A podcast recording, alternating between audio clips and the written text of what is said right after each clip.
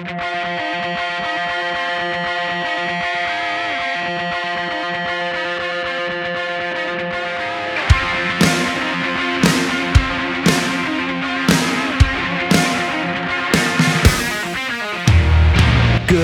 morning from the racing capital of the world, Speedway, Indiana. My name is Nick Sturgeon. Thank you for tuning in to episode 69 of the Cyber.now podcast. Thank you all for tuning in. We are your number one spot for learning about all things technology, cybersecurity, politics, and policy. I want to thank Delta Research and Doug Rapp for their support. I also want to thank all of you for tuning in and taking time out of your day and listening to this show. Again, time is that one resource that we do not get back. So, much appreciation to you guys. For those of you who are new listeners, welcome. And for those of you who are returning listeners, thank you for your continued support. So, this morning was going through my pre podcast routine looking for some articles to discuss, and I came across this one particular article from thehill.com.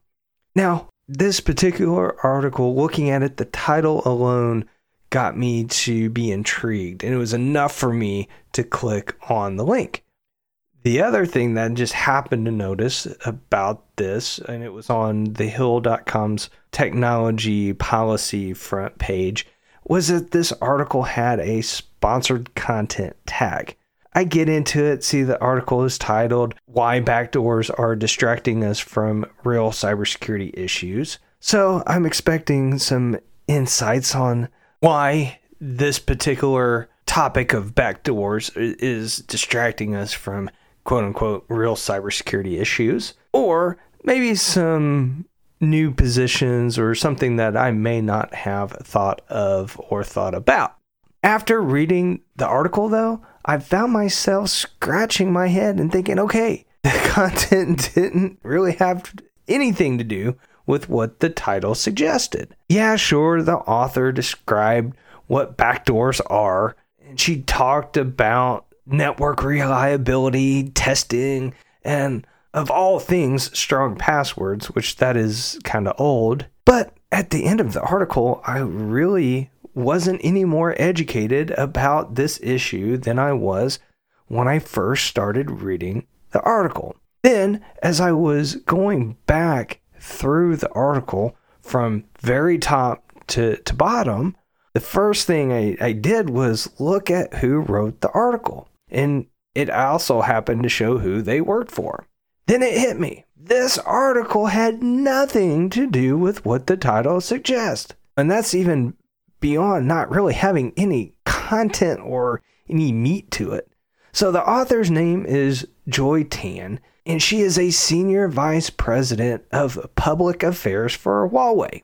Now, this adds a layer of valuable context to where she is coming from. As you are aware, and at least of those of you who have been listening to this show, Huawei is a Chinese based telecom company that is being blocked by the US government from doing business here in the US. Now, the reasoning for this quote unquote embargo is due to the fears that the Chinese government has installed quote unquote, backdoors on the technology that Huawei uses in, for instance, their 5G networks. And this, by the way, giving the Chinese government unfettered access to all of the data that is going across that technology. To say this is a national security issue is a major understatement. Now, we have enough concerns as it is with our own government spying on us.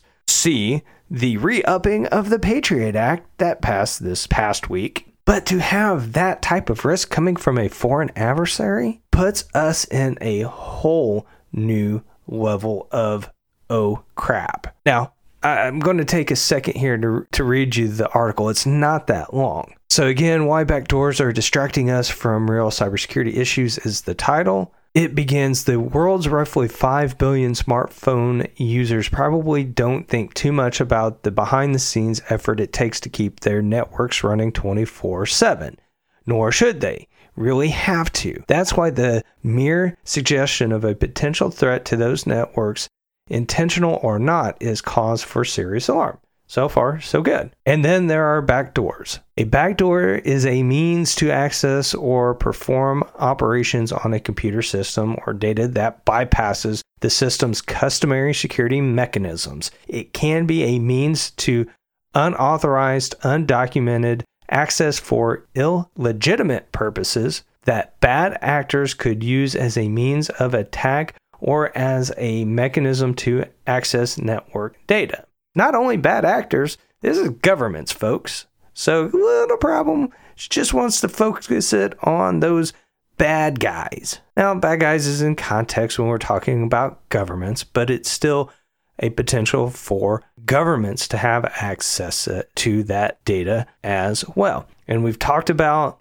the issue Apple versus the FBI, reference the San Bernardino shooting that happened a couple years ago.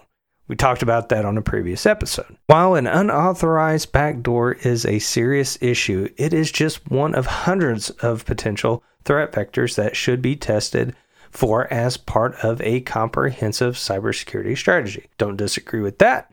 Which brings us to testing and reliability. For example, carriers have a federal mandate to maintain a 99.99% uptime slash reliability. This ensures reliable availability for emergency responders and other critical services. What goes into maintaining that high level of reliability? Testing. Lots and lots of testing. Many of the larger carriers have entire teams devoted to testing just the security aspects of networks, which are separate from planning and operations. Additionally, because of the complexity of security testing, operators often contract out certain tests to other companies like penetration testing and regulatory compliance audits. And though each carrier has a slightly different approach in their testing methodology, the end result is the same pass or fail. This may come as a big surprise, but is not all uncommon for new products to generate a failed result, since some bugs are almost invariably found. The test engineers then generate a report and send it back to the vendors to resolve any problems. After that, it's back to square one on the test bench, rise and uh, rinse and repeat until it passes. Now, let's step aside here. We go from the comprehensive cybersecurity strategy to testing reliability. A little bit of a connection there, but but not much. She really does kind of at least in my mind, deviate from, and the, the, the transition isn't really there. It's not really connecting, at least to me, until I go back and add some additional context here after bit. When it comes to reliability and security, carriers allow themselves plenty of time to make sure everything is 100% tested and reviewed. Once the hardware and software have passed the intensive testing regimens, the test engineering staff use that final configuration as a master file for each type of device to be installed. Each will have its own lockdown configuration files, which are uploaded before deployment, and those master files are locked well away from general access. Only a few engineers are allowed access to them. These networks are then fully secured with different layers of security mechanisms such as firewalls and authentication parentheses strong usernames and passwords, as well as organizational policies and processes. So we're bringing strong passwords into this. This yeah, that, uh, uh, strong password policy is 101 type of stuff. Ultimately, access to any equipment once it's in the operator's live network is strictly controlled. Access for legitimate purposes requires many authorizations, monitoring, and tracking of every keystroke. When it comes to software, there's also extensive testing. Unlike your cell phone carriers, do not allow automatic software updates that would be completely irresponsible and probably catastrophic. Even with your cell phone, you can decline the update until you feel comfortable with allowing it to download and install on your device. Many people wait days, if not weeks or more, to install an update on their phones in order to hear what others have experienced with it. With each software update from vendors, carriers go right back to square one, testing, which takes weeks or even months to be certified to work with all the other third party equipment running in their networks, then locked down and distributed to the field for installation. Widespread, te- widespread testing for vulnerabilities and bad coding is even more critical when you consider that the supply chain for most of these electronic, electronic equipment is fully globalized. However, excess, ex, however, to suggest that the excellent scientists, engineering engineers, and technicians who ensure you have dial tone and broadband access 24 7 are going to be easily fooled or either willfully or unintentionally or unintentional breaches or backdoors in their network severely discounts their skills and expertise. Here's the best approach to cybersecurity. With all networks as a potential risk, our national network security should be paramount of paramount concern to all stakeholders. And we are all stakeholders when it comes to data privacy and security. In today's technology driven global supply chain ecosystem, we must ensure risk based approaches are applied to securing our critical infrastructure that the quote, trust through verification is the only acceptable way forward. It's actually a good thing that backdoors have reached uh, received so much attention lately. It helps it's helping spur a conversation around comprehensive global security or cybersecurity policy which is adhered to by all national or all nations and stakeholders. We now need to turn this conversation into action by developing strong processes and procedures that will help secure the national telecom infrastructure both here in the US and around the world. So there's a couple of things here, and I say a couple, there's actually more than a couple, but kind of at, at the core of this article. As you can see, she is subtly making an argument that because testing is done on all of these networks, both hardware and software, and because there are some professional people working on these things to suggest that they would allow this stuff to happen, that you're diminishing or you're putting them in a bad light. But it's not necessarily the people that I'm worried about. Though she doesn't specifically mention that she works for Huawei or for the fact that she doesn't mention any other company. She's lumping all of these telecom companies together. And that is pointed out by the fact that she states, quote, many of the larger carriers have teams, dot, dot, dot, dot, dot, is a clear indication that she is including her company in that group of larger carriers. And so from that point on, you can surmise that she is speaking directly about Huawei and the rest of the things that she mentions going on from that point on, even though she doesn't directly mention them at all, them being Huawei. For instance, she goes into a high level overview of the testing and quality assurance processes that these large companies go through. You can't guarantee she is trying to get you, as the reader, to make that subconscious connection that her company goes through all of the same steps for reviewing, testing reliability,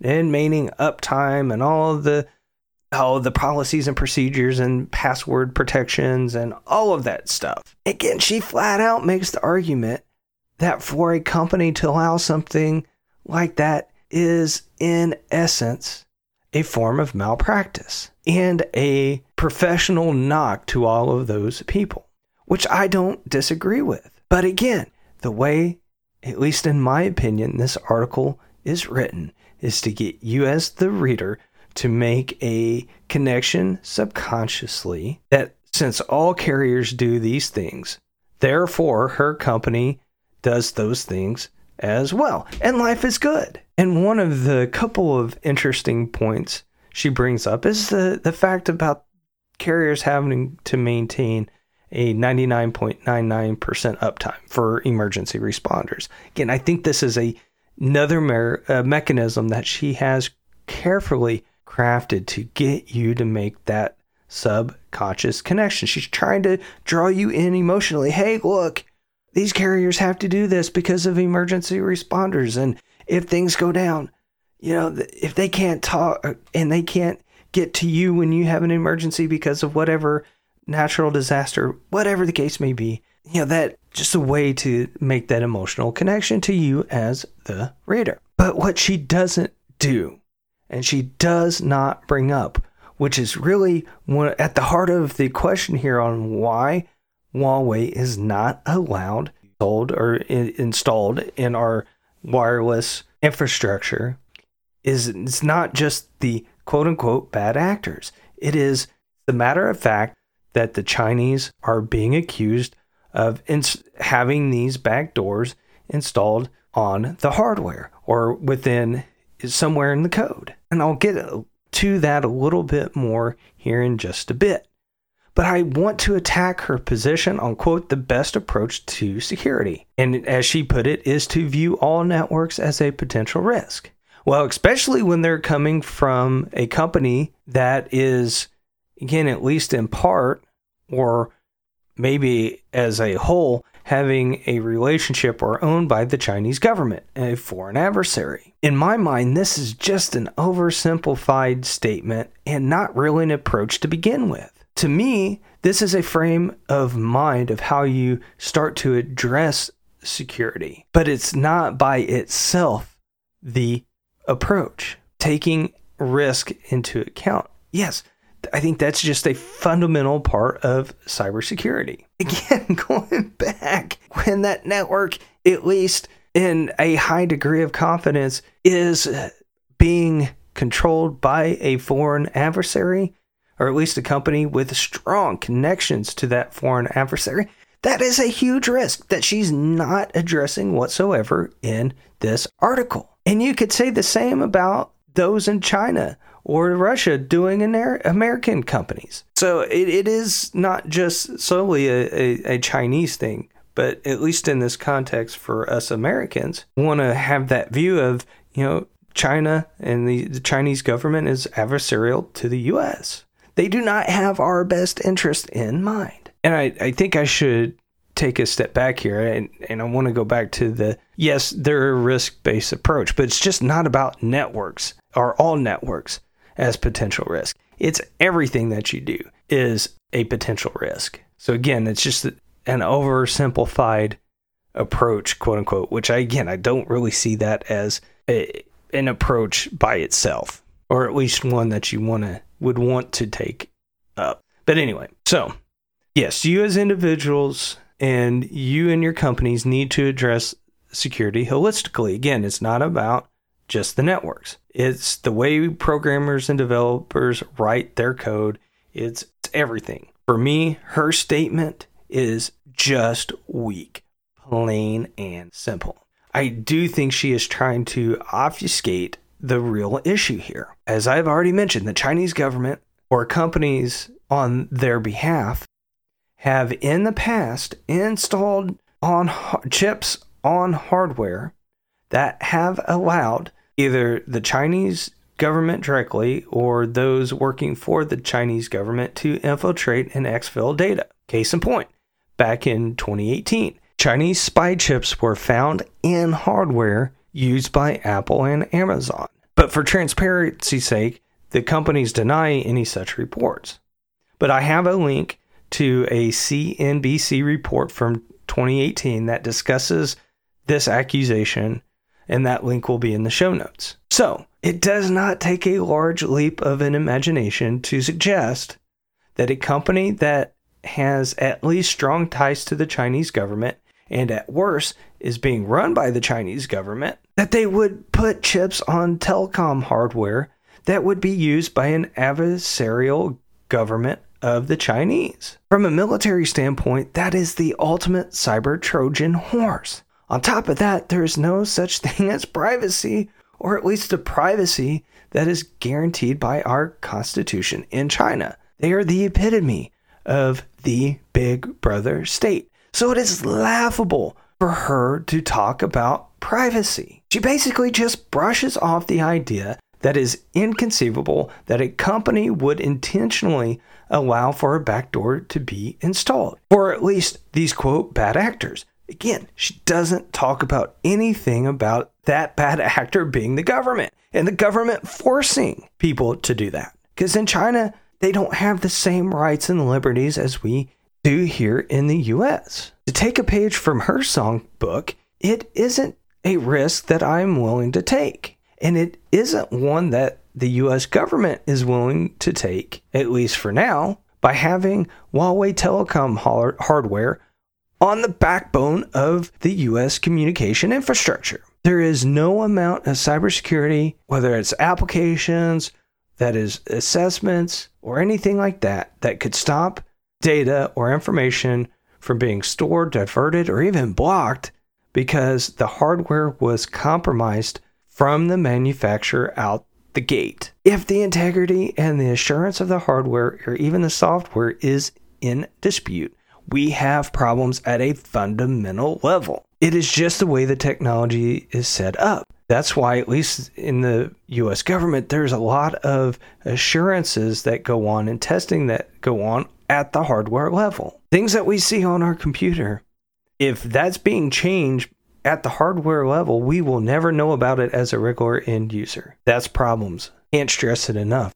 At least with most modern technologies that are being used today by companies, there's not a lot that can do or that is able to be done to test the assurance to say this bit in this particular position is the bit that's supposed to be there. It does happen, and I don't want to get into a lot of the technology behind it and the bits and bytes for you guys. There are some of the those protections or more of validations that happen in some of these protocols. So I don't want to get that confused from from this conversation. There, I'm just saying from a, a problem if there is a chip that is designed to again divert, store, or block data, it's very, very, very difficult if you don't know about that chip to test for that at a higher le- level on the what's called the OSI seven layer model. Anyway, getting a little bit too technical there. The last thing I will say on her article has to do with the very last paragraph. Quote, we now need to turn this conversation into action by developing strong processes and procedures that will help secure the national telecom infrastructure both here in the US and around the world. End quote. By those strong policies, processes, and procedures, she really means allowing Huawei to be able to sell their equipment to whomever and wherever they want. So, as a side note, once again, you cannot take everything at face value. When I first read this article, I didn't pay attention to who wrote the article. I was just going through it, and as things weren't adding up, the writing, the content didn't seem to match what the, the title had suggested the article was about.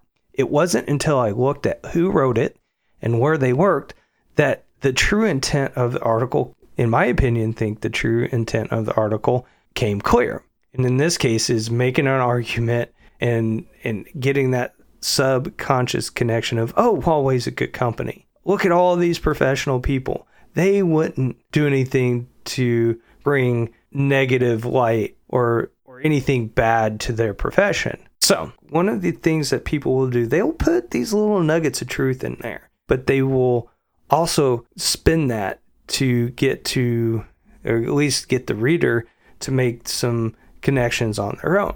Even though she doesn't directly come out and say it, like I've already said, but that is what she's trying to do here. She's trying to put, oh, we're good. We're, we wouldn't do anything bad. That goes against our, our ethics. But if they're being forced to by the government where this company is based in, it doesn't matter the ethics. People over there, they may just be agreeing to go along with it for survival. I don't know, but need to do more when we're reading through these to make sure that we're just not taking this information at face value. Now, I'm a little over my time here, but I, I, I want to touch on this real quick. I won't read the article verbatim. This next article came, I came across it thanks to Dan Lohrmann, who is the former chief security officer for the state of Michigan. He's currently CISO at Security Mentor, which is a security awareness and training company. And he's, he's a top cybersecurity voice here in the country. The article he shared was from CNBC. And basically, it goes and talks about the state of Iowa contracted with a prominent cybersecurity company to conduct pen testing. And this really is a warning to my friends and those who are in a red team role. And, and basically, these contractors, when they do these penetration tests, they're trying to get in to test the physical security. They also use some cyber elements to get whether it's a USB thumb drive that's left on the floor. They try to get in and and test the overall security. And this past September, two employees of this company were arrested in the course of doing their job, at least according to the article.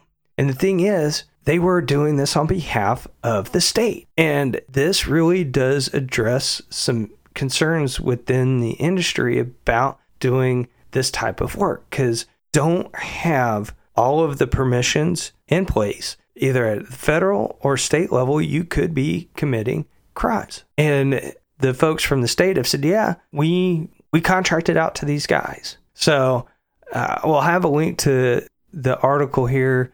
Even with all of this stuff going on, I mean, this is just a a very and I hate for these guys because they were just doing what they were paid to do. I hate that these guys are in jail, and I'm not trying to make light of it but it is an interesting thing. And I think it brings up some really larger issues within the security field and, and how we do our jobs, from hacking back to all this other stuff. So, anyway, guys, that's it for this week's show. Thank you all for tuning in. I hope you enjoyed it. Thanks again to our sponsor, Delta Research, for supporting the show. And thanks again to all you guys for listening in. If you want to join in on the conversation, you can go to the show's webpage at www.cybernowpod.com.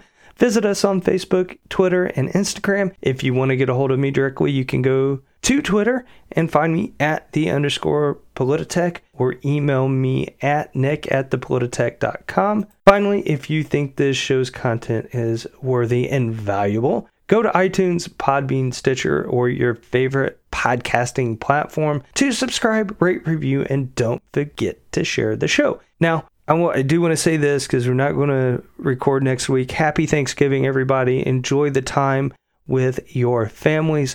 Try not to eat too much, but the right amount. Enjoy the food. Again, enjoy the time with the families. Love this time of year. Thanksgiving is my favorite holiday because I get to cook and I get to eat.